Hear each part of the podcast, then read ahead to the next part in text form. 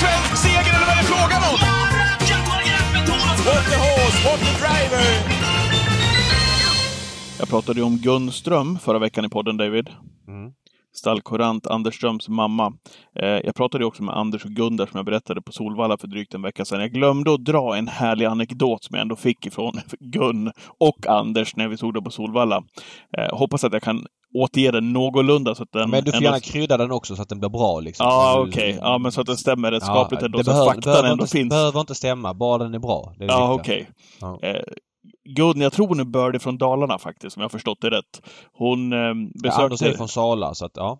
Jaha, är hon från Sala? Nej, Anders är från Sala. Anders är från Sala? Från ja, men hon, hon hade lite dalmål i sig. Jag tror hon är Ja. från Dalarna. Ja. ja. Eh, hon besökte Rättvikstravet och eh, Anders och Stallkurant hade några hästar ut, eh, bland annat Disco Volante.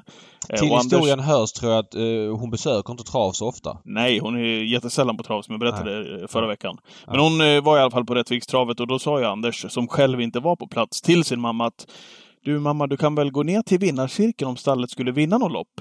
Ja, men eh, det kunde ju Gun göra, sa hon. Liksom. Det var inga som helst problem.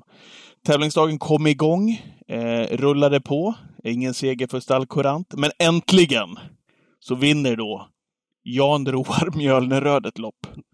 Eh, sannolikt med ett kallblod eftersom det är ju, det är ju liksom Mjölneröds specialitet dessutom. Har du koll på Ja. Mjölneröds dress? Ja, då.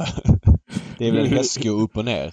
Ja, exakt. Den är ganska lik stallkurants. Ja. Den är ju mer liksom vinröd än röd och så Ja. en gul hästsko precis som kurant men, men åt andra hållet då. Ja, så ett otränat öga ser ju inte sk- skillnaden. Men ett tränat öga ser ju en enorm skillnad såklart. Ja, men han, alltså vinner då Mjölneröd.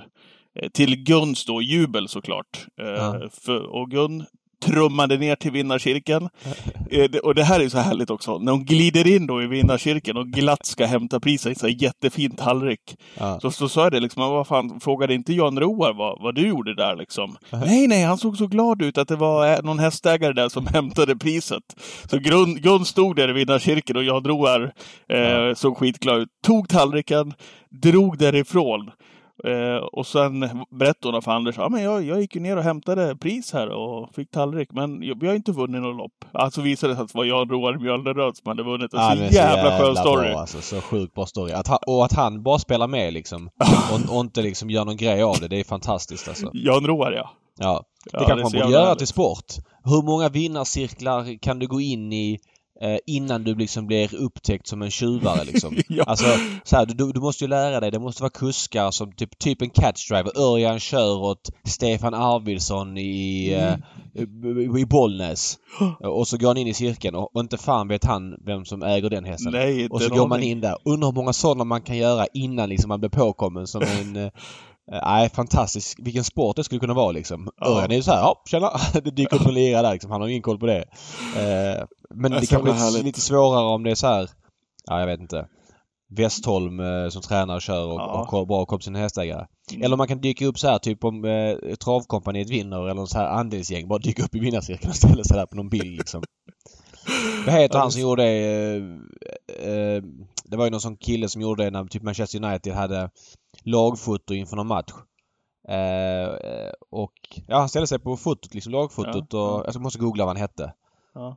Eh, klassiskt. Ja, du kan fortsätta. Du Ja, kan ja, fortsätta podden. Ja, vi kan fortsätta på det. Och det är så jäkla härligt för att eh, eh, men hon, hon, hon, var, hon betonade så noga också. Men jag, jag lovar, jag gick tillbaka sen med tallriken över på stallbacken när jag hade pratat med Anders och sa det var ju tydligen inte Kurants häst som hade vunnit. Så hon, hon gick tillbaka till, med tallriken till Jan Roar i alla fall som fick ta med sig den och åka hem till Norge. Så det var ju, det var ju fint så i alla fall. Men en helt underbar eh, story i alla fall. Mm. Hittar du? Nej, hittar du kan fortsätta köra. Jaha, okej. Jag tänkte på det när, vi, när du ändå pratar på det, om du ska göra det till en sport. Ja. Eh, Jag och Johan Edlund var nere och skulle göra V75 direkt i Kalmar. Så um, apropå bara glida in. Så Ja. var vi på Stadshotellet i Kalmar dagen innan vi skulle göra V75. var tvungen att åka ner då på fredagen. Eh, och så sa Johan, ska vi inte gå och ta ett, eh, ett glas gumpa i, i baren eller en, eller en bira? Jo, men det kan vi göra, så jag. Mm. Kommer in på Stadshotellet och det är liksom smock med människor. Det är ju otroligt mycket folk där och alla är ju uppklädda. Vi förstod ju tidigt att det var ett bröllop och festen hade precis kommit igång. Ja. Eh, och Johan bara, men eh, vi, vi, vi ska nog, vi går väl till något annat ställe? Ja, men det gör vi, så jag. Ja, gick upp med grejerna på rummet, kommer ner igen. Och det är tjo och tjim och alla hej, hej, hej, hej. Och Ja. Johan sa, ja men hej, hej, hej. Kul att ni är här. Ja men kul att du är här också, säger Johan. Det är till en helt random person. Så Johan Ja. bara, du, eh, vi, vi, vi går till baren och så tar vi en bira och låtsas att vi är med här i, i, i sällskapet. Ja. Gick och tog glas, du vet, och snittade ifrån tallrikarna där. Och då servitören och servitriserna gick och Ja. serverade. Jävla Fan, jag, jag älskar sånt. Alltså, så här, det finns ju såklart, det får inte vara stöld liksom. Men, men den, den typen av grejer tycker jag är någon form av sport i det liksom. Det är klart att det... Det var, det var att- oförargligt. Ja, oförrätt. Men det finns någonting härligt och något... Eh, ja, men man fångar situationen på ett roligt sätt. Eh, sen så rekommenderar jag inte att folk ska liksom, vet du, trasha bröllop för att göra sådana grejer. Men gör man Nej, det på ett så här det gjorde snyggt sätt liksom som ni gjorde så tycker jag det är De gick bra. inte under på den snitten och den, Nej. den glas skumpan Nej. vi fick där. Nej. att var... Ja, jag hittar inte, jag har googlat allt möjligt skit. Så vi, vi, vi släpper det och sen vi kommer fram till en annan gång. Du, V86 gick precis i mål. Ingen Mm. vinnare på åtta rätt. Var du, vad känner du kring åttan? Eh, Ja, men jag, jag blev väldigt glad när eh, det är hög svårighetsgrad på våra spelformer, spelformer inom travet. Och nu var det ju ingen som hade åtta rätt idag. Eh, Jag själv klev av direkt i V71 på mitt andelssystem, spikade vad heter den? Grant Hall. Ja, du klev i första. Ja, men sen var jag faktiskt med ganska länge för, för sju rätt men jag klev de två sista. Dåligt att missa sena på fem hästar kanske. Mm. Eh, och jag säger inte att jag var nära, jag bara säger berättar min upplevelse. Mm. Jag, jag, och det vill säga att trots att jag klev av och inte vann en spänn så älskar jag när det är svårt. Jag får liksom upp hoppet för att spela på trav. Eh, Det är skithäftigt när det är svårt och det är höga utdelningar på gång. Får vi ladda om till åtta nästa vecka. Spännande att se när listorna kommer ut Ja. imorgon väl? Ja, så är det och hoppas verkligen att Jägersro nu får till eh, ordentliga tävlingar. Det har ju varit väldigt tunt där nerifrån, eh, ja, länge men framförallt på slutet alltså. Det har Ja. varit väldigt tunna lopp och det är få hästar i loppen och det är få som kan vinna. Så att, eh, hoppas verkligen det. Och på tal om få hästar, jag måste bara säga en sak. Sista veckan här nu. Solvalla körde ju tävlingar på onsdagen förra veckan, Express. Lunchtrav Ja. fredag och så körde man en tävlingsdag i söndags också, Grand Slam 75. Alltså, den som har lagt eh, så här, jag, det är väl bra att eh, hästägarna får starttillfällen men det måste ju vara, är det på riksspelet typ V64 eller kanske V65 lunch men framförallt Grand Slam 75 på söndagar då måste det vara Alltså prio där är ju att det är något sådär fulla fält framför att massa hästar får starta. Det var fruktansvärd klass på, på, på loppen i, i söndags alltså. Så otroligt ihåliga lopp. Mm. Och har man, alltså man kan inte, Solvalla kan inte tävla tre gånger på en vecka. Eh, det finns liksom inte utrymme för det. Sen så loppen från Mantorp i måndags. Alltså det var äh, otroligt svag tävlingslopp på Mantorp i måndags. Återigen väldigt ihåliga lopp. Det är ju hästar där som står i 30-40 gånger pengarna. De ska stå i 300 gånger pengarna. De är alltså Ja men stenslagna 700 kvar. Full Nu- drivning. Ja. Fjärde, femte invändet liksom. Okej, men nu, nu har Och- inte jag koll på måndagstävlingarna från. Mantorp. Men bli, är det inte så där, Davan? Att det är Jo, men- höst, höst och en må måndag på Mantorp? Är det någon gång jag bara kan köpa att låt det vara lite ihåligt så är det Ja, men en jag, måndag jag, på Mantorp men jag säger så här. Jag, jag säger så här. Ja, om det händer någon gång så är det det. Men det händer ju för ofta numera. Och sen tycker jag också så här. Händer det någon gång så är det fine. Men det ska inte behöva hända på de stora streckspelen. Man måste kunna ha lopp i bakfickan. Alltid en spårtrappa, tänker jag liksom. Eller något liknande med 15 hästar. Det måste vara standard på alla streckspel. Spårtrappa, 15 hästar, gärna kort distans. Eh, och så ha en bred spår, spårtrappa från, eh, jag vet inte, 200 till 700. Och så 100 till vinnaren. Det kan man inte ha på vardagstravet men det kan man ha i alla fall på onsdagar och lördagar. Det finns mycket att jobba med propositionsskrivandet där. Eh, helt klart. Ja. Mm. Eh, in från V86 eller ska vi liksom... Nej, vi kan gå tillbaka till V7 från i lördags. Det var Jägersro. Eh, Ja, du jag- klev i första där också? Nej, ja det gjorde jag. eh, Rackham in-? Spikade du väl? Ja, eller? jag spikade Rackham på mitt egna och eh, på något, någon lapp. Men jag spikade inte på mitt största Nej, inte på spel och lekkontoret. Där spikade jag Red Mile Brodde ju. Just det. Eh, Som du jag sett- tidigt var ute på i podden. Ja, och jag sett hur den med i Red Mile Brodde. Nu Mm. ger den, enligt Joker-systemet ska den ge 140 000 med Red Mile Mm. Så det, Huvudslagen mot Billy Time. ja, och där var det ju en intressant situation i första sväng. När eh, ja, men Jörgen Sjunnesson träffar sådär från springspår men är på väg mot täten. Men Erik träffar lite bättre med sin häst och liksom får väl en halv längd och fortsätter köra. Mm. Men det där är lite intressant. Är man uppväxt på Jägersro som jag är på den tiden när eh, Erik och Jörgen liksom var regulars på Jägers. Nu är ju Erik Solvalla-kusk. 01, 02, 03, 04. Då eh, Men alltså Jörgen Sjunnesson eh, var... Jag tycker han är grymt underskattad. Jag tycker att han sällan gör misstag och han är... Ja, men han får ut mycket av hästarna och behöver inte liksom vara yvig och så vidare liksom. Jag tycker han är en duktig kusk. Men han hade alltid liksom en grej mot Erik. Det kändes som att Erik... när Erik spände ögonen i honom så var det som att han blev lite vek. Och det var det jag upplevde hända här. Om, om Jörgen har ju den bättre av de två hästarna, den mer spelade av de två hästarna. Men det är Erik som är liksom aktiv i sulkin och, och är på sin häst. Mm. Och med Jörgens kroppsspråk, att han sitter som en tennsoldat liksom. Han kanske sitter med spöet framåt men det är ändå inte... Det är tillräckligt mycket för att bjuda in Erik till att köra. Och det blir ju helt loppavgörande för Jörgen Sjunnesson tvingas då gå utvändigt sista 700 och blir slagen med nos och hästen är jättebra. Det gick ju fort där första, tror det 13 på varvet och sådär. Mm. Så att ja, men en liten nyans i det här gamla liksom att Erik bara... Han vet att det är någon han har kanske psykologiskt övertag på. Det är min uppfattning det här. Och att Jörgen då kanske bjuder in till det här genom att inte visa med kroppsspråket att han absolut vill köra i ledningen. Ja. Så att, uh, nu... Men det var väl en snackis när du ändå säger det där David? Ja, det är ja. någonting som ringer i bakhuvudet här. Att, men, och då körde väl Erik, ska vi säga också då, ofta kanske den bättre hästen också? Jo, men så var det. Och det, jag har pratat med Erik om det här och så vidare. Erik tycker inte att det var så på samma mm. sätt som jag uppfattade liksom. Uh, och man får tycka olika och uppfatta olika. Det är ingen biggie så liksom. Och mm. jag vill verkligen poängtera att jag tycker Sjunnesson är fortfarande idag underskattad och bra. Och, och på den tiden också, då kör han mycket åt Stefan Hultman och sådär. Mm. Men, men, men känslan är ändå att just när det var Erik och på Jägersro så var det liksom att han var lite vek, tycker jag. Men var det inte så här, äh, du får rätta mig om jag har fel, men var det inte typ Sjunnesson och Erik var som ett litet team där nere och så var det typ Urberg och Forsgren, du vet. Jo, som men lite var liksom, så. Lite, lite på så. andra sidan och och ja. Colgini någonstans där i mitten.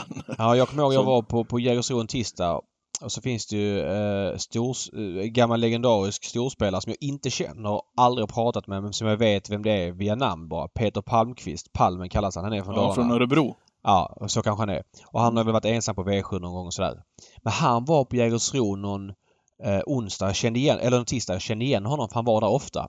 Mm. Och så var det något lopp där Sjunnesson hade spetsat, släppte Erik, Erik hade hunnit undan med favorit liksom. Och sen så körde de och snackade sig efter loppet såg man. Och han, Palmqvist, blev helt vansinnig. Nu blir jag så jävla trött på det här. De kör där borta och pussar varandra nu och du släppte till mig. Tack så mycket gubben och pussen ut. Det är för jävla dåligt. Alltså du vet så här. Ja. Otroligt besviken och det tyckte jag var väldigt befriande för det är många kände liksom att det var inget tävlingsmoment så ofta. Eh, så att nej, det, det var en liten flashback till förr. Sen så vill jag betona, i det här fallet kanske det var så att Jörgens häst, jag vet inte, bröt eller någonting som gjorde att han kunde köra för fullt och så här. Men mm. det har hänt för många gånger historiskt för att det ska vara en slump. Det, mm. det tycker jag. Ja. I, I övrigt eh, att nämna ifrån förra veckans V75 också innan vi går in på veckans gäst är ju såklart ändå Extreme som vann V75-avslutningen till lika CL Müllers Memorial. Mm. Du sa det innan vi körde igång podden här, ja, det var, vart väl, det vart väl det blev väl vad det blev ungefär. Ja, men jag mm. håller med. Eh, men sättet han vinner på jäklar vad imponerad det har blivit Fast vadå? Det var just det som var grejen att det blev inte något tufft sätt att vinna på. Han kom till spets, ingenting hände. Nej, nej ja, precis. Ja, men så, så är det helt riktigt. Men eh, stilen liksom ändå liksom att hålla ihop det och så som han glänste och vinner på 12 och 9 över 2 och 6 och liksom lämnar ändå han, han, han, lämnar ju ändå de övriga med, med ja, ganska ja. så klar marginal. Nej, så att jag tycker liksom skicket han visar upp i det, jag har inte riktigt kunnat tagit till med honom tidigare. Nej, men, men jag eh, tycker inte man ska dra för stora växlar då. Han vann ju nej. mot, mot Aetos Kronos på, på Åby. Eh, då fick han eh, ett jättebra lopp och det loppet han fick där, det hade många i lördagens guldlopp också vunnit det loppet med. Mm. Nu kom han till spets, fick bestämma, ingenting hände. Jag säger inte att Extreme inte är en jättebra häst och att det är en kanske kommande häst som är med i de största loppen. Det hoppas jag verkligen för det är kul för, ja. för, för dansk travsport. Men att han ska vara körs loppet igen och att han ska vara jättefavorit, det köper jag inte. För skulle han bli synad och sådär. Jag har inte sett det av honom mot bra hästar ännu. Så att blir han hårt spelad i ett sånt lopp så går jag gärna emot honom. Eh, sen ja. så är det klart, blir han så här spelad igen, ja men då kanske man får tänka om. Mm. Det är min känsla. Men en jag... jättefin häst alltså. Ja, det Otroligt. Det. Han kan inte göra mer. Alltså han Nej. kan inte göra mer. Nej. Eh, men, men för mig är det inte ett kvitto på att han är ännu bättre att han vann det här loppet på det här sättet. Kortis bara. Jättelampan Digital Dominance brände. Jörgen Westholm tränar ju den hästen, Örjan Kihlström eh, fick nöja sig med andra platsen bakom Hurricane Silas som skrällvann. Men Westholm fick ändå en seger i och med eh, Parkers seger, så har vi det sagt också. Men mm. eh, Hurricane Silas, snacka om att han gillar distansen och att han gör det bra. Den där var ju du, surrade ju tidigt om i podden. När du ja. liksom sa det, ja men han är en sån där som kan Ja, men han går liksom sin 15,5-16 i hur länge som helst, Ja. Men, men ja. att han skulle vinna på det här sättet, det trodde jag inte. Och här är jag väldigt imponerad måste jag säga av Magnus Djuse. Som fick eh, en rejäl snurr på hästen. Han är, han är ju lite sömnig av sig liksom. Ja. Han spring, springer och sover i loppen och håller liksom mest ett tempo. Och får han göra lite för mycket jobb så, så vek- viker han in i årorna. Men Magnus Djuse fick ju rejäl snurr på honom. Han var ju speedig där när han kuppade sig till spets och sen så hö- höll han ju farten hela vägen in liksom. Mm. Så att, eh, ja det var kul. Sen Digital Dominance. Det är lätt i efterhand men jag sa det även i streamen i eh, lördags och jag tror jag sa lite grann. Det är en grym häst men han vinner inte jätteofta. Det är delvis eh, att han möter bra hästar ofta ska sägas. Jag säger inte att han inte är en vinnartyp. Men jag säger heller inte att han vinner ihjäl sig att han var så hårt spelad kändes lite grovt. Och sen så var det långresa på det och så vidare. Så det kändes som en perfekt V75-favorit att gå emot liksom. Han hade hög segerchans men, men 60% var för mycket. Så var det. Ja, ja. Nu veckans gäst, David. Ja, eh, väldigt spännande. Eh, vi pratar ofta om att eh, ja, men alla har olika förutsättningar när man blir travtränare och eh, Marcus B Svedberg är en kille som eh, har haft, alltså gått, jag ska säga den långa vägen ska jag inte säga, men han har verkligen hans egna travintresse som har tagit honom dit han är. Sen har han ju det väl förspänt på så sätt att han inom familjen, framförallt genom sin pappa och farfar, har storsatsande hästägare. Men man ska leverera också och det har verkligen Marcus B Svedberg gjort med en ständigt uppåtgående kurva i inkörda pengar sista åren. Mm. Och på söndag så har han bland annat Loaded Maria till start. Vi återkommer till det om en liten, liten stund. Välkommen till Travpodden till Marcus B Svedberg. Hallå Marcus! Tjena! Vart befinner du dig? Eh, nu befinner jag mig mellan eh, Södertälje och Strängnäs. Okej, är var du... Var, Okej, ifrån... Eh, jag var i Malmö igår så att jag eh, flög hem till Bromma. Okej. Ja, du körde Escada där i ett uppfödningslöpskval. Man kan väl lugnt säga att du hade rubbet kvar men du fick aldrig någon lucka. Men du kvalade in som femma. Vad säger du om den prestationen? Eh, ja, prestationen är jag jättenöjd med. Hon fick ju öppna en 10 repa första fem och eh, går i mål på 13-7 med som sagt rubbet sparat och det, det, det, det är surt när man eh, bara blir femma då, men samtidigt så är det klart att när man tänker på hästen så det, det är ju starkt att göra de här prestationerna så pass tidigt i karriären. Mm, fattar. Vad tänker du kring Eh. spårstartande över, överlag? Liksom? Är det någonting liksom du förespråkar eller är det från individ till individ? Jag menar, en del är väldigt kategoriska. Ja, alltså. Det är väl klart att jag är väl ingen som siktar eh, sådär på tvååringsstart utan eh, tar jag ut någon så är det för att den är, eh, ja men då är den riktigt klar. Alltså, jag har säkert fem, sex till som lätt hade kunnat starta som tvååring men eh, ja, som jag inte gör det med. Så att det, är väl ingenting jag siktar på men eh, är de sådär extremt tidiga så ja, det är ju ändå bra pengar då om man har en bra häst. Du tillhör ju det nya gardet, det unga gardet av travtränare som är födda på den här sidan om 1990. Eh, kan du berätta lite grann hur du, för du, jag vet att din familj är travintresserad och sådär men hur hamnade du i travet från att vara liksom åskådare till att bli aktiv? Eh, ja, jag blev väl aktiv eh, från början. Det var ju genom ja, min mammas sida. Då. Min eh, morfar är ju, eller var amatörtränare. Han var väl med från början när Rommetravet startade upp. Så att, eh, han har ju alltid brunnit eh, för, för travet och haft egna hästar och uppfödning och sånt. Så att, eh, eh jag fick ju vara med sedan jag var väldigt liten och eh, ja, kan, har väl velat bli travtränare från så länge jag kan minnas. Så att det var så jag kom in på det, eh, via ja, amatörsidan. Då. Mm. Många som eh, drar igång har ju... Ja, det är mycket lärlingsår och det är mycket ditten och datten och sådär. Eh, och svårt att rekrytera hästägare. Du har ju till skillnad från det haft ganska förspänt med storsatsande föräldrar. Framförallt är det din pappa och farfar va, som äger väldigt mycket häst.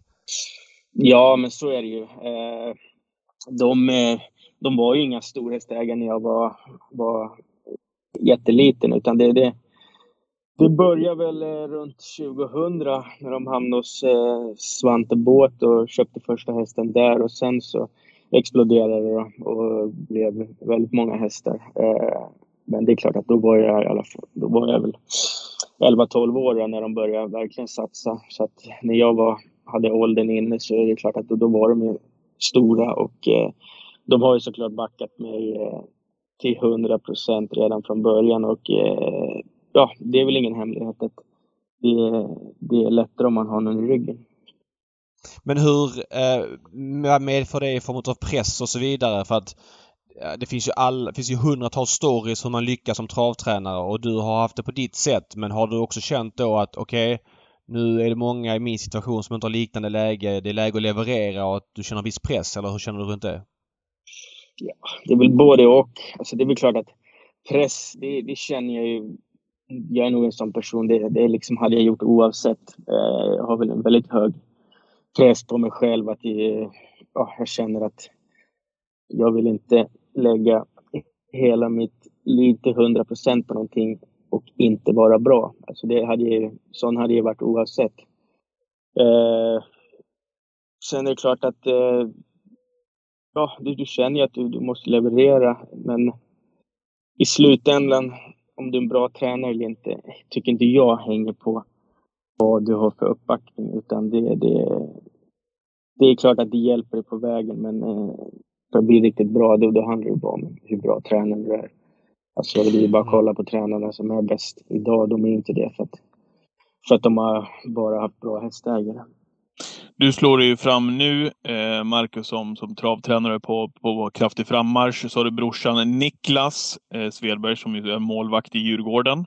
Eh, var du, du berättade här om, om bakgrunden. Var du aldrig nära att bli, bli hockeylirare eller eh, hur var det där? Nej, det ska, nej alltså, det ska jag inte säga i och med att jag hela tiden har, eh, har eh, varit stenhård på travet. Sen har jag lirat hockey mycket.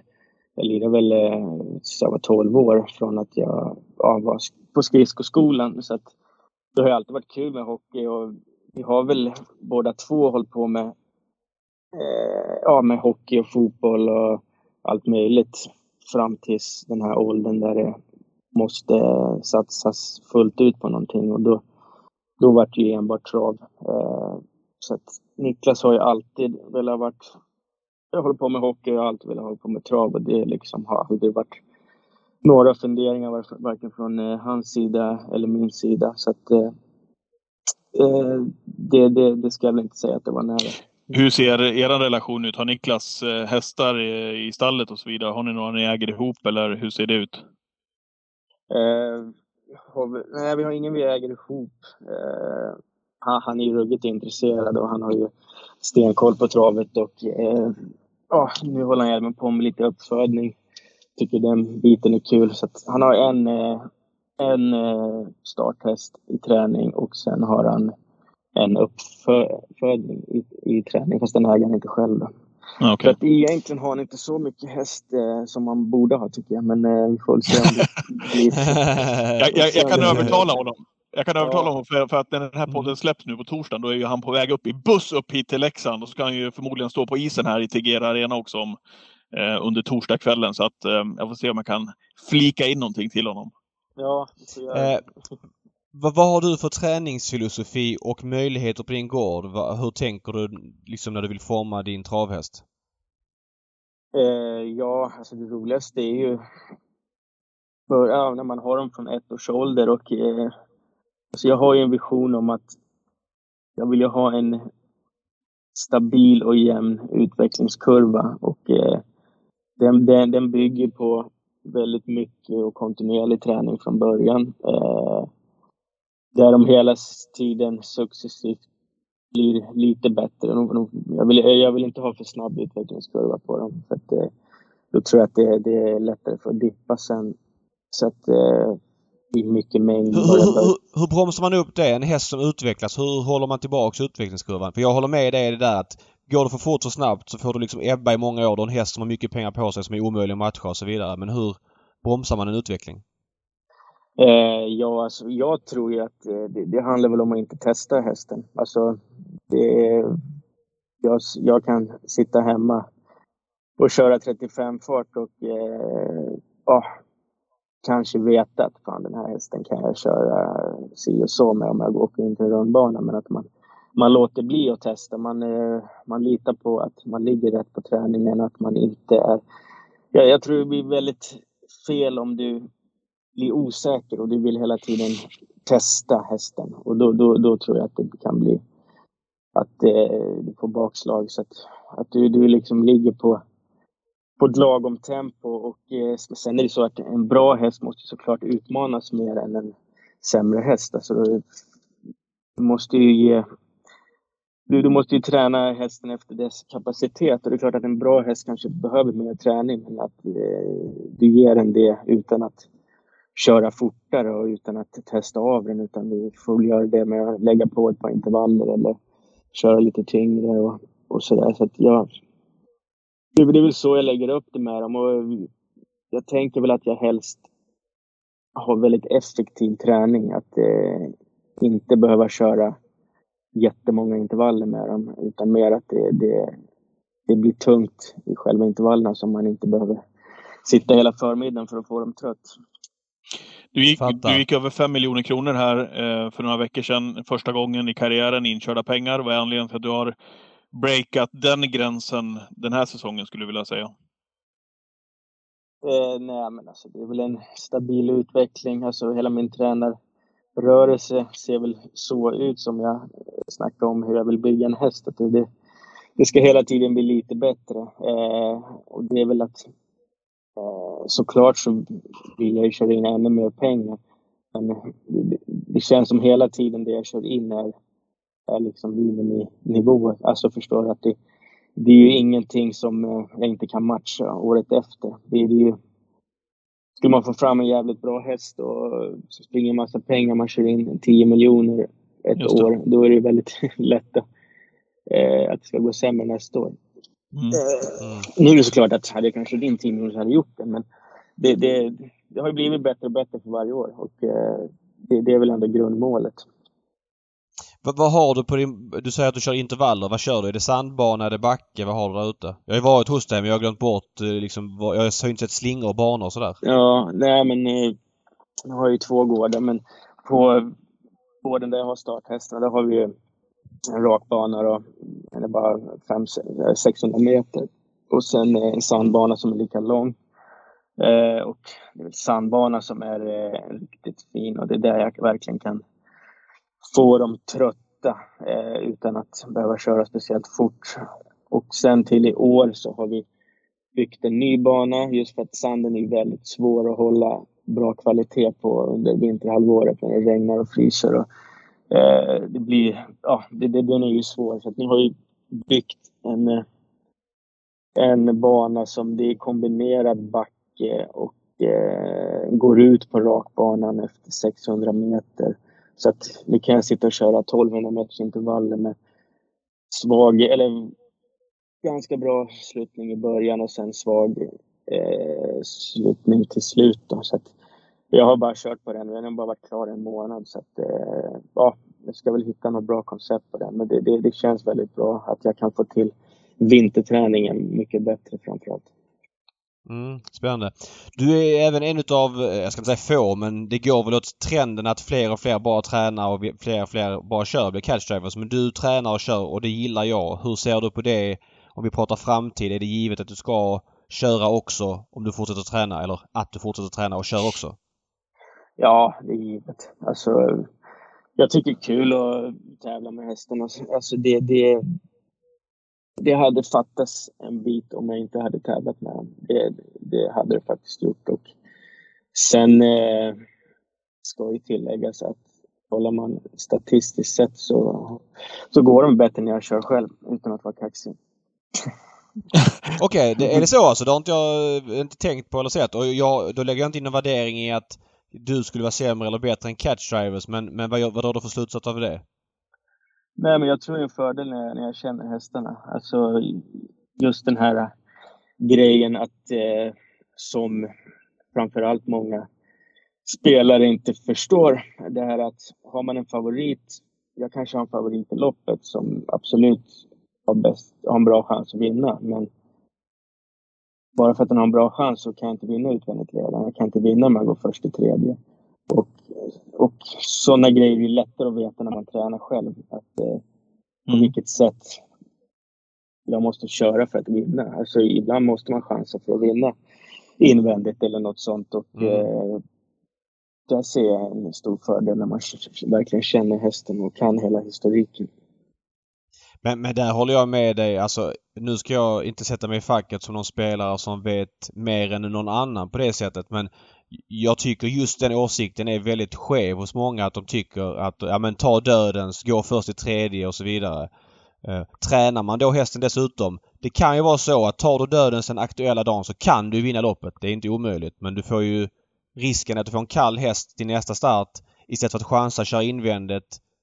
Kan vinna med lucka eller inte få vinna med lucka men det blir två olika liksom scenarion som du kan liksom välja mellan och det, det får ju följdeffekter i kommande starter. Ja, ja det är också en viktig del att jag jag tänker på hästens framtid när jag, oftast när jag kör mina egna också. Så att då, ja, ibland sitter man ju fast och eh, har man nytta av det gången efter. Och det är väl liksom, det är väl det Örjan till exempel har byggt sin körstil efter och varför han är så exemplarisk att ha som första kusk för de här tränarna som har han. Mm. Jag förstår. Hur är det med, du sätter upp Örjan ibland. Eh, vill du att han ska köra mer åt dig om, när du själv inte kan eller är det för att han har andra att välja mellan? Hur ser du på det? Mm, ja, Örjan kör väldigt sällan åt mig. Eh, okay. Han körde Malva Ha, det är väl typ den han körde förra året. Det är väl, det är väl typ okay. Uffe Olsson brukar vi köra lite då och då va? Ja, Eller?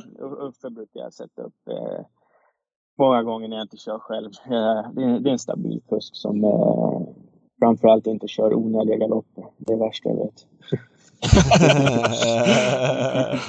Okej, okay, onödiga galopper. Är det värre än eh, kuskar som väljer dödens framför ryggledaren? Nej, det är det inte. Nej. Fan vad Nej, underbart. Vilka kör onödiga galopper? Jag ska outa någon här. Nej, jag, ja. jag vet Nej, inte. Det, det, det, det, är väl klart att, det är väl klart att det finns kuskar som vinner väldigt många lopp och som är... Eh, jag ska inte säga att de gör fel för att de vinner väldigt många lopp. Men de kör ju oftast väldigt mycket på gränsen då många gånger och då, då blir det en del onödiga galopper också. Men eh, som sagt, mm. de vinner mycket lopp så att det, det är väl bra för dem men eh, det är väl liksom inte så jag sådana kuskar jag vill ha. Ibland så är det klart att man vill ha det men inte överlag. Nej. Men, men, eh, skulle du vilja att Örjan körde mer åt dig om du fick välja fritt? Han kör onödiga galopper han. Eh, om jag inte kör själv, ja, alltså jag vore väl dum om jag inte skulle säga ja på den. För det är väl klart att, som jag sa tidigare, han är väl exemplarisk att ha som kusk för ett stall. Just för att han, ja. han, han äh, sätter dit dem som ska vinna och han tänker på hästens framtid.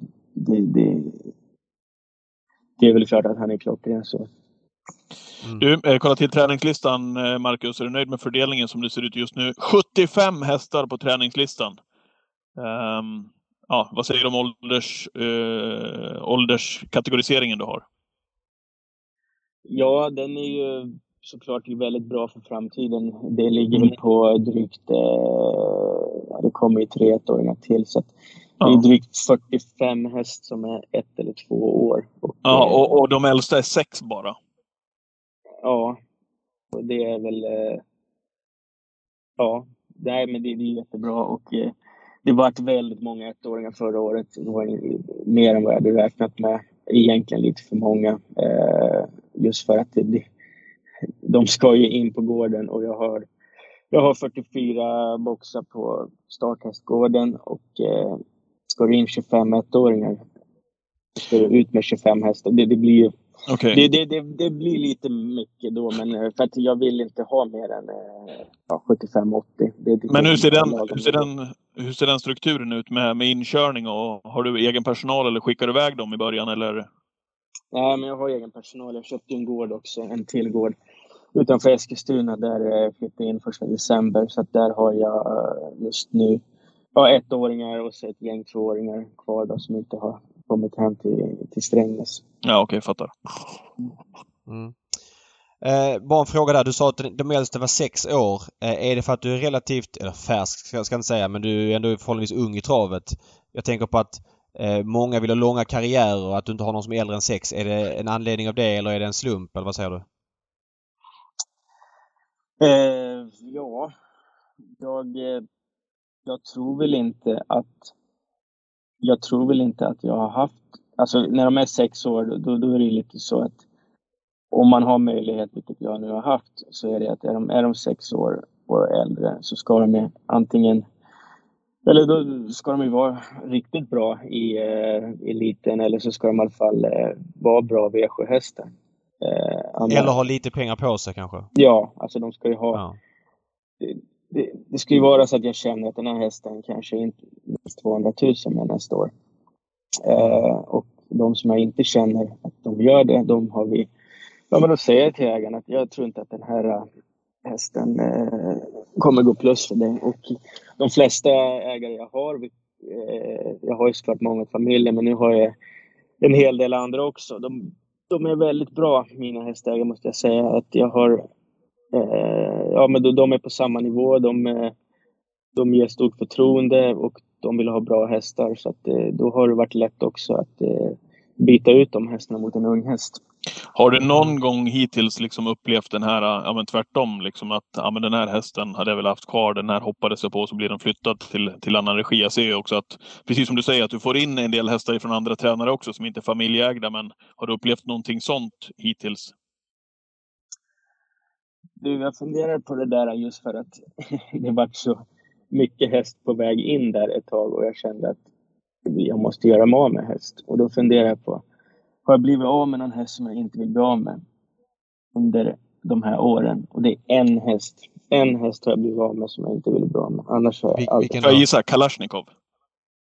Nej, Kalashnikov var jag, var jag som sa till dem att flytta till Niklas. Ah. Okay.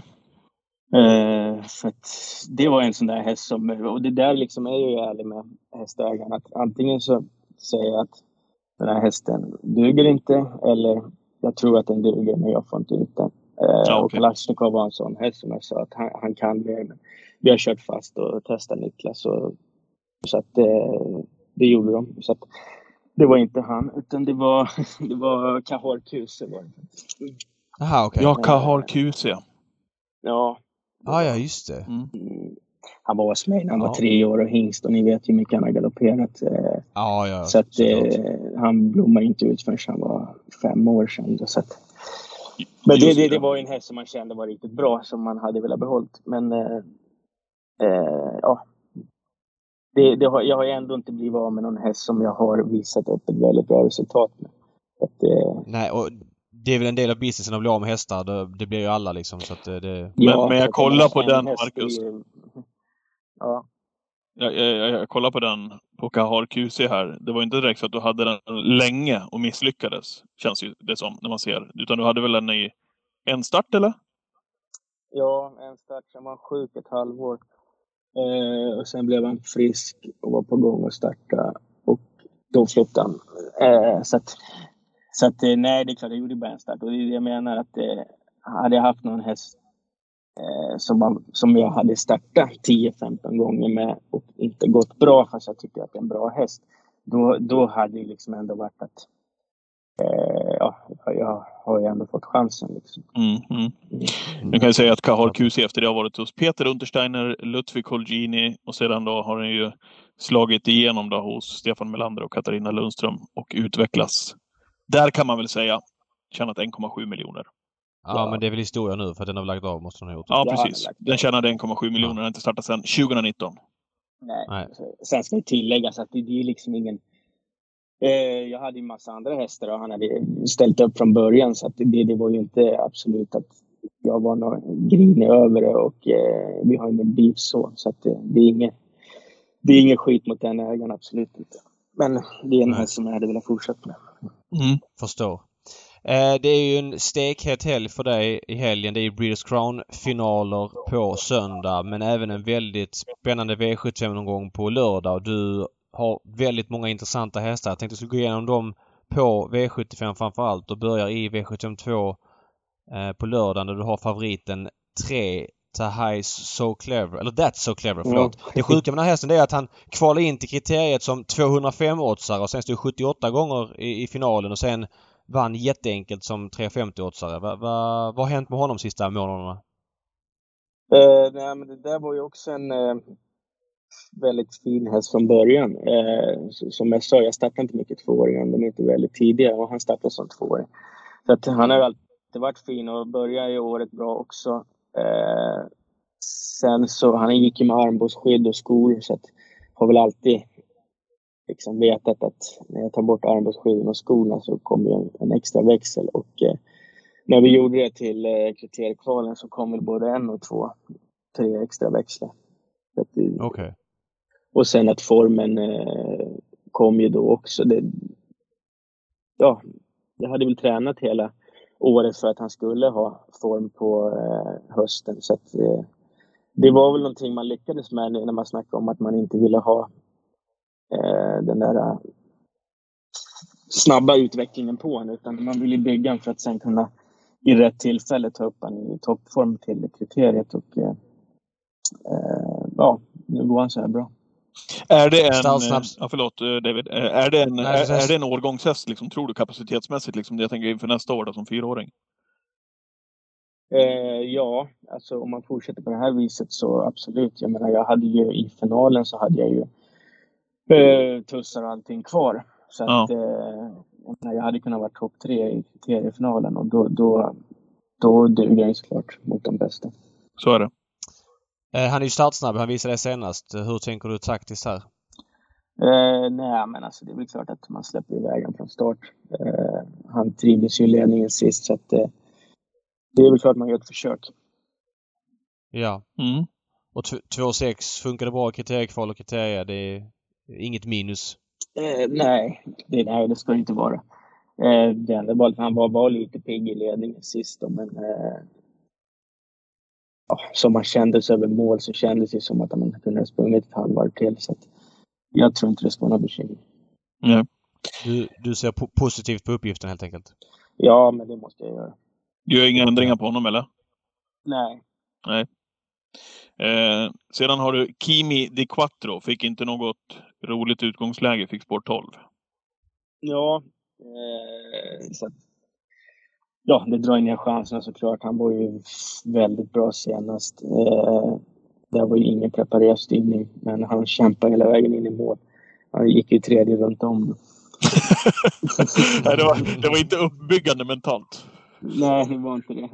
Han har fått några tuffa lopp innan dess också med dödens eh, två gånger i rad. Så att, eh, vi får väl smyga lite den här gången och hoppas på att de andra gör jobbet. Ja. Du har ju Titon Miss Annie i samma lopp som blir andrahandare eller, eller tredjehandare. Det, det får vi se. Det är lite låg omsättning än så länge. Eh, varför kör du Kimi? Eh, jag var faktiskt eh, kluven på vem jag skulle köra så att jag tänkte att jag sätter upp Björn i första på båda så får han välja. Jaha, okej. Okay. Jaha, du gjorde så. Eh, vad, eh, vad säger du om titeln Miss Andy som eh, har varit väldigt bra på slutet? Ja, hon, eh, hon förvånar tycker jag. Det är en fin travare och en bra löphäst men eh, att hon skulle ha tre raka trodde jag faktiskt inte. Jag trodde absolut inte hon skulle vinna sist från sport 12 på 1600 men... Eh, Jäklar vad hon gick till slut. Ja, alltså bra inställning på den där hästen så att... Ja, hon, hon är i bra form. Ja. Eh, full väg. Är det, hon har ju vunnit över det tidigare också flera gånger, men eh, känns det liksom som att, att, att kortdistans är, är det bästa, eller vad, vad känner du? Uh, ja, inte nödvändigtvis. Alltså det är klart att kortdistans har varit passande för att hon har varit snabb iväg. Men, men uh, som sagt, hon har ju vunnit över full distans förut och uh, hon ligger inte på någonting under loppen så att det, det ska väl inte vara något större bekymmer. Nej. Eh, sen på söndagen har du två hästar ut i V75 3. Eh, Ulf Olsson kör Call to the Bar och eh, du själv kör ett Fighter. Eh, lite halvspelade båda två. Vad säger du om de två? Ja, två, två bra fyraåringar eh, i den här klassen en passande proposition för dem att möta fyraåringar med samma pengar på sig. Och Fighter, eh, Fighter han var ju tvåa två gånger på Valla där för tre och två starter sen. Mm. Kämpar väldigt bra, visar fin inställning. Det gör ju han i varje lopp han gör. Men flöt inte riktigt aktionsmässigt. Vart behandlad och jag tyckte han såg bättre ut senast. Så att, eh, eh och sen att prestation, eller resultatet senast eh, var dåligt. Så det hakar jag inte upp mig så mycket på. Eh, han låg sist och eh, ja, han var lite seg, men han, han travar bättre. Så att jag tror att han kommer eh, ja, göra ett bra lopp på söndag. Jag testade urryckare på honom igår. Okej. Eh, han är fyra och ett halvt år, men han har ju bara gått med öppet och fast bomull hittills. Och, eh, ja, han vart, han vart livrädd när jag ryckte dem, så att vi, vi, det borde ju ge någon effekt. Ja. Vart, vart Okej, hamnar är du? det för, första gången? Va? Nej, är det första gången han kommer gå med urryckare då imorgon? Eller på söndag gissar jag? Ja, ja. Ja, ja. Eh, vart hamnar du? Från start. Mm.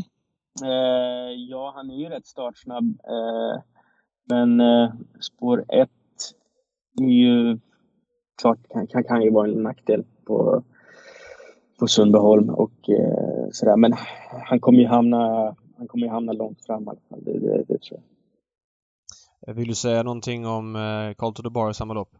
Ja, startar ju, han har ju fan suttit fast i vad är det, tre, fyra lopp här på, Ja. på raken. Ja, jag måste ta den där på utmattning alltså. Jag tror jag lirar han stup i kvarten och tjatat om han i podden här också. Ja, nu har jag kört preparé hela tiden. Så att nu, nu, nu kanske det är bra med kusken. Det kan vara chansen. Ja. Eh, där är det väl hygglig kapacitet väl, har jag inbillat mig. Ja, det tycker jag. Han är ju han är lite för hetsig för sitt eget bästa. Det, det har alltid varit en nackdel för hans, hans del att kunna pulla i loppen och sådär. Samtidigt så han har klarat av att pulla i loppen. Eh, många hästar blir ju trötta om de ligger på som han gör, men det verkar inte bekomma så mycket. Eh, så att, nej, han, har, han har gjort väldigt bra lopp. Så att, eh, han, han kan säkert vara med där framme om, om Uffe hittar ner någonstans. Ja. Och sen kanske helgens klo, eller inte kanske, helgens klo för dig. Breeders Crown-finalen Mm. för fyraåriga ston. Du har Loaded Mar- Maria som började väldigt tidigt som kanske någon form av kulttopp som treåring och sen så eh, kom de kanske ikapp henne men har fortsatt utvecklas i år och visat sig vara en av kullens bästa ston. I alla fall bakom Honey Miraz. Vad säger du om henne här på, på söndag? Ja, precis som du säger att jag tycker att hon... Jag menar hon har varit med i tre, eh, tre försök det här året och kvalat in till alla finalerna. Eh, med vinst i alla försöken. Så hon, eh, ja, hon tillhör ju de bästa såklart. Honey Miraz sticker ut. Hon har ju dragit ifrån ett par längder men där bakom så är det oerhört jämnt tycker jag. Hela fyraåringskullen är för mig. Det, det är väldigt många bra hästar. Och Mm. eh, hon är en av dem som...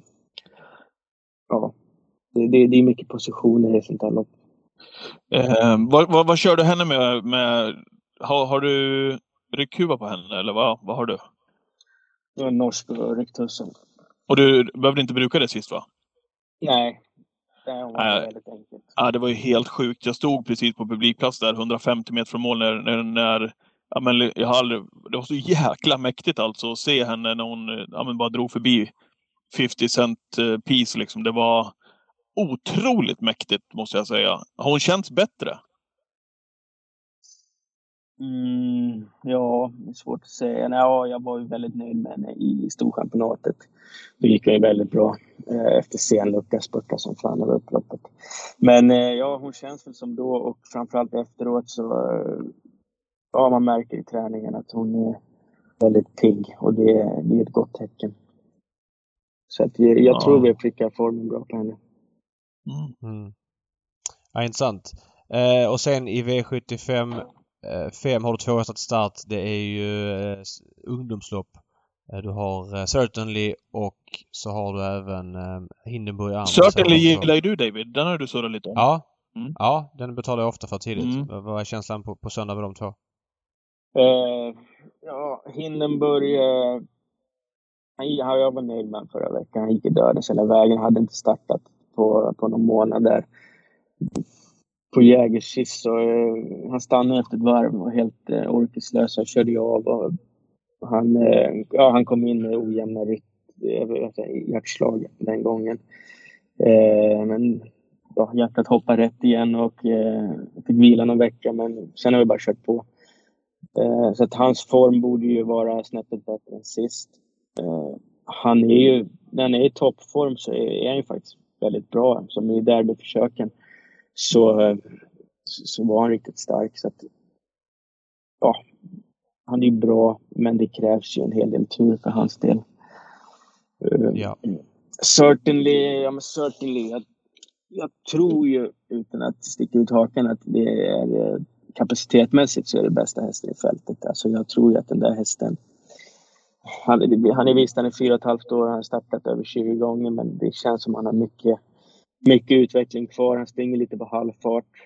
Eh, men det är en riktigt stark häst som jag tror kommer eh, synas mycket på V75 framöver.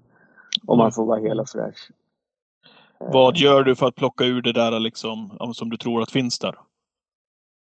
Ja, men, som det känns så är det bara att träna på och eh, starta med han. Jag tror han han lär sig av loppen och jag menar, må, många lär sig eh, efter två starter vad de ska göra men han är ja, han är väl en sån där som blir bara bättre och bättre för varje lopp han kommer få. Jag tror han kommer fortsätta utvecklas i bra tag framöver.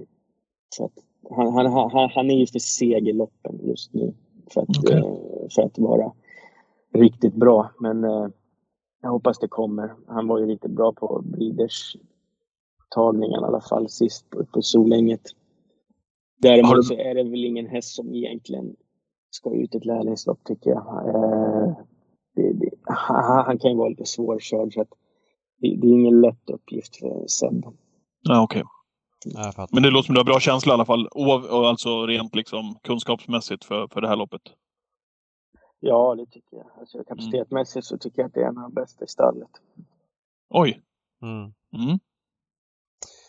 Ja, intressant. intressant. Eh, Totalt sett då helgens bästa, jag ska inte säga bästa chans, men det är ändå bäst feeling för eh, i helgen.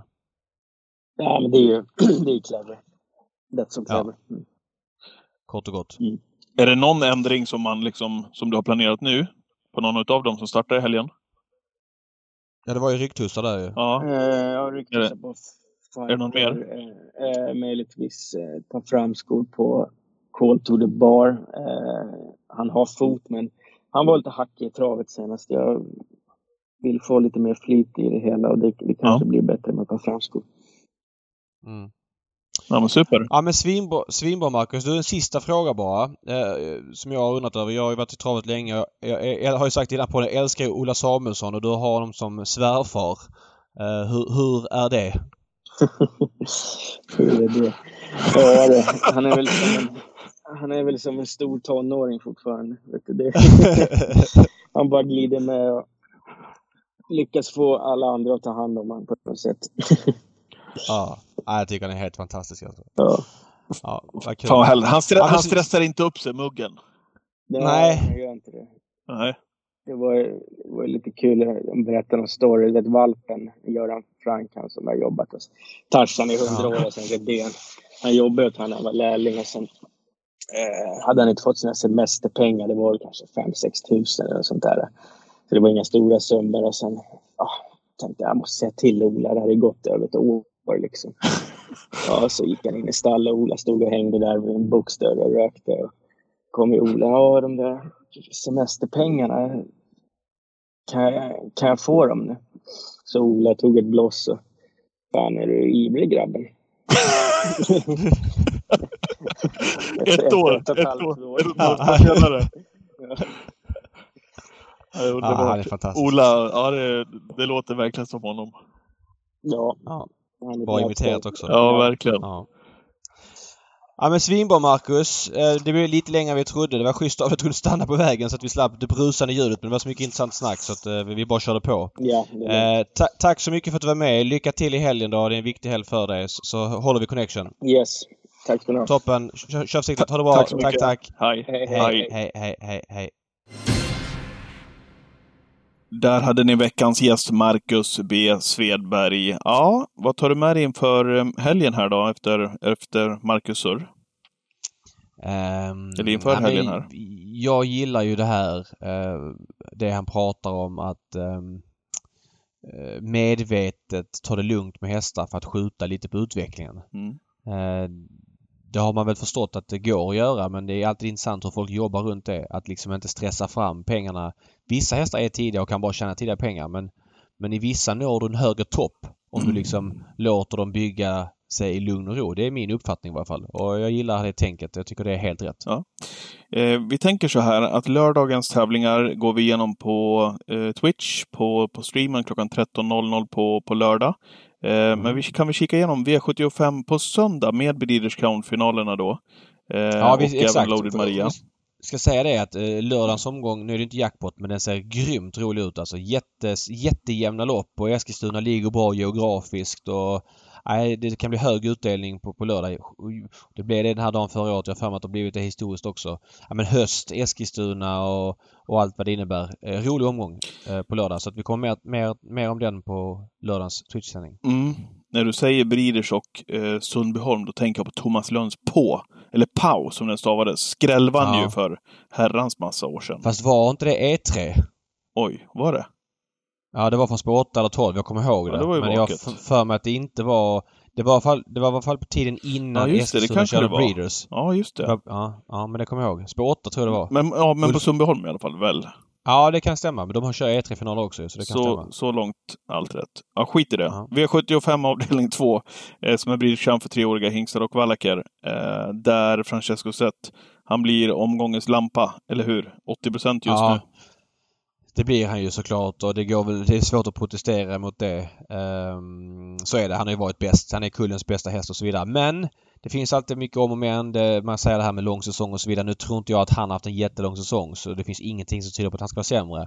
Men nummer 6 Global Concept. Hur bra var inte den senast i samma försök som eh, Francesco Zet Mm, väldigt alltså fin dödens, ja, gick i dödens Global Concept och, eh, Concept och gjorde hela loppet. Eh, och kom i mål alltså på 12 blankt. Det var Francesco Zet som fick det bättre loppet som, som gick förbi honom. Mm. Tar han det loppet på rätt sätt, Global Concept och så vidare, ska bli spännande att se honom i alla fall. Sen Ja. så...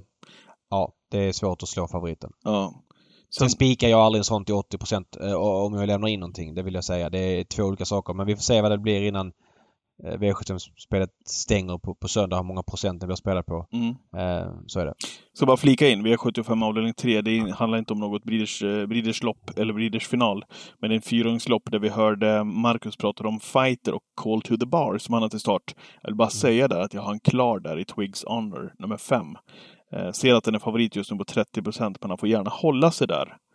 Twigs Honor. Mm. Mm, tror han vinner. Eh, det kan bli lite drag där. Jänkarvagn nu första gången på ett bra tag. Han har gått Mm. så tidigare. Bland annat i...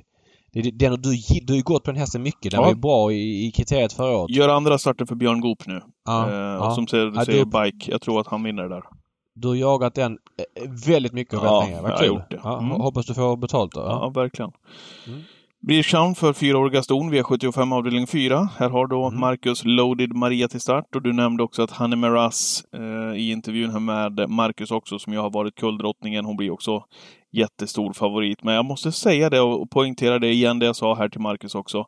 Intrycket på Loaded Maria senast, vad var det för någonting egentligen? Nej, det var ju bra såklart. Men, Även om eh, hon fick loppet, om du förstår vad jag menar. Ja, det, absolut. man måste ta det intrycket till sig på något vis. Ja, men absolut. Eh, nej, hon var jättefin och jag gillar att de liksom återigen att det är lätt att de är... Hon började ju treårssäsongen väldigt bra med ett gäng raka segrar och sen så kom de ikapp henne och det är lätt liksom att de är... Jag ska inte säga slut men att de inte liksom är med och gör sig gällande. Men hon har ju verkligen utvecklats på ett häftigt sätt. Ja. Eh, får man säga. Vad gör man här då? Det, det, blir ju, det kan ju bli en rätt färglös V75 med, eh, med Francesco Zetter, Redén och Kihlström och även med Hanni Miraz här då. Så är det ju. Så är det förmodligen. Men fin sport. Eh, ja. Och hon är allmänt barfota runt om igen och det är jänkarvagn och hon är klart vi har snackat med Örjan om henne och man hör alltså jag försöker sätta sätt in henne i, i ett sammanhang. Eh, Men han hatar väl det? Ja men hon, han, hon är liksom något pinnhåll upp.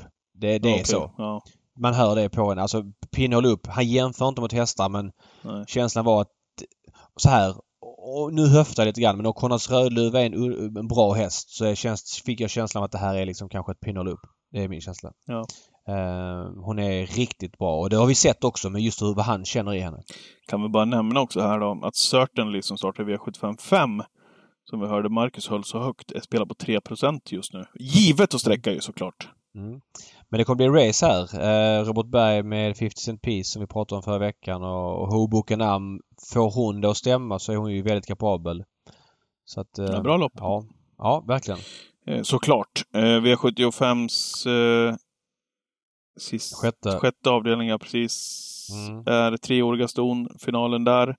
Ja, du Mm. vet ju vem jag gillar högt och rent. Mm. David Glamorous Rain. Mm. Eh, ja, jag kör på det. Jag undrar ändå inte om inte eh, Isabel Cash är bästa hästen. Eh, för dagen i alla fall. Nu var ju Nurmos hästar lite sämre idag på, på Solvalla ska sägas. Eh, det var ett par som, eh, som underpresterade innan V86. Eh, bland annat någon jättefavorit där som Erik körde och så var det någon till. Så att känslan är totalt sett att nej. Lite, alltså så här. Det är, ett, det är ett embryo till någonting men håll ett öga på Nurmos hästar. Eh, Ja, Det kan, mm. kan vara värt faktiskt. Barfota runt om på Glamorous Rain också, anmält just nu. Ja. Eh, ja men henne blev jag lite besviken på också. Hon var nog så bra och hon kan visa där. Det, det är ingen... Alltså nu är ju Hanne Miraz ett år äldre men jag tror inte att Glamorous Rain är lika bra för sin kull som Hanne Miraz är för sin. Nej, Det- ett det- litet pinnhål ner där. Ja, verkligen. Ja. Och sen så Lara Bocco bröt ju något enormt senast eller hängde på töm. Så Mika Fors kunde inte köra framåt och... Ja, det finns lite, lite intressanta ingredienser. Ja, det gör det. Och så V75-avslutningen då. Bridgeham för fyraåriga hingstar och valacker. Och eh, jämnt spelat mellan en trio kan man väl ändå säga just nu. Jonas Prins, Sun Motör och Mr Hercules. Du gjorde ju eh, fem plus eh, teckningar efter Mr Hercules Ja, jag tyckte han var så otroligt bra senast och de har verkligen hittat rätt med den hästen. Ja, men så lätt han vann. Eh, men det är klart att Örnas Prins måste vara favorit. Han är så otroligt startsnabb. Han kommer mest troligt komma till ledningen här och sen ska de ju slå honom. Och för att plocka ner Örnas Prins från spets då krävs det typ en derby... Eh, vad ska jag säga? En derbyvässad Calgary Games. Mm. Eh, det är väl det som hit- hittills har behövts. Nu har han haft en lång säsong, Örnas Prins. Har gått emot honom mycket men favorit ska han vara och det är han också. Men du, Francesco Zet, Honey Miraz, Mm, ja, jag vet. eh, Glamour, det- Glamorous det. Rain och Mr Hercules kan bli en hyfsad eftermiddag. Ja, ja verkligen. Ja, vem, är din, Eh. vem är din vinnare i V757? Eh, Leipzig kör mål i straff sista som händer i matchen. Fy mot, fan vad eh, det är Paris. ointressant för våra lyssnare. Ja, jag vet. Jag vill bara säga det. Förlåt, vad sa du? Vem är din vinnare för v, i V757? Mm, ja, men jag... jag ja. Eh, Örnas Prins är favorit men, men jag kommer nog spela Mr Hercules som det är jämnt spelet, så kan jag säga. Jag gillar Eller, och, eller Mm. och, om han blir lite mindre spelare än de andra två. Så Mm. kan jag säga. Om, om V75-sträckan är nu 23 är han på, 27 är Samotör på och 34 är Örnas Prins. Ja, då spelar nog eh, Mr Hercules. Jäklar vad jag gillar Titan Yoda, men han, han blir väl... Han blir väl kvar härifrån. Ja, känslan är eh, också, han gick ju utvändigt om Örnas Prins senast. Det kändes som att det var ett pinnhål upp till de där. Han, han var ju Ja. otroligt läcker näst senast med Färjestad. Eh, Jag vet inte, han var lite sämre senast. Fan vad man inte vill att han ska gå och göra de där jobben längre. Nej, men det kommer han inte behöva göra. Nej, han kan nu får han ju liksom åka med. glida med. Eh, Mm. Ja, Ja, vad kul David. fina, fina race. Ja, jättehäftiga race. Synd Ja. bara att det ligger på söndag tycker jag. Men eh, jag vet inte vilken dag som den skulle li- ligga på. En V75-lördag är inte aktuellt för då blir det för favoritbetonat. Men eh, jag vet inte, något annat runt, någon annan paketering tycker jag man kunde få till för att, eh, för de här, kanske en fredagsomgång eller någonting. Jag vet inte. Ja. Ja, Why not? Why not? Okej, ska vi köra lite hiss och diss? Ja, men vi gör väl det. Ja.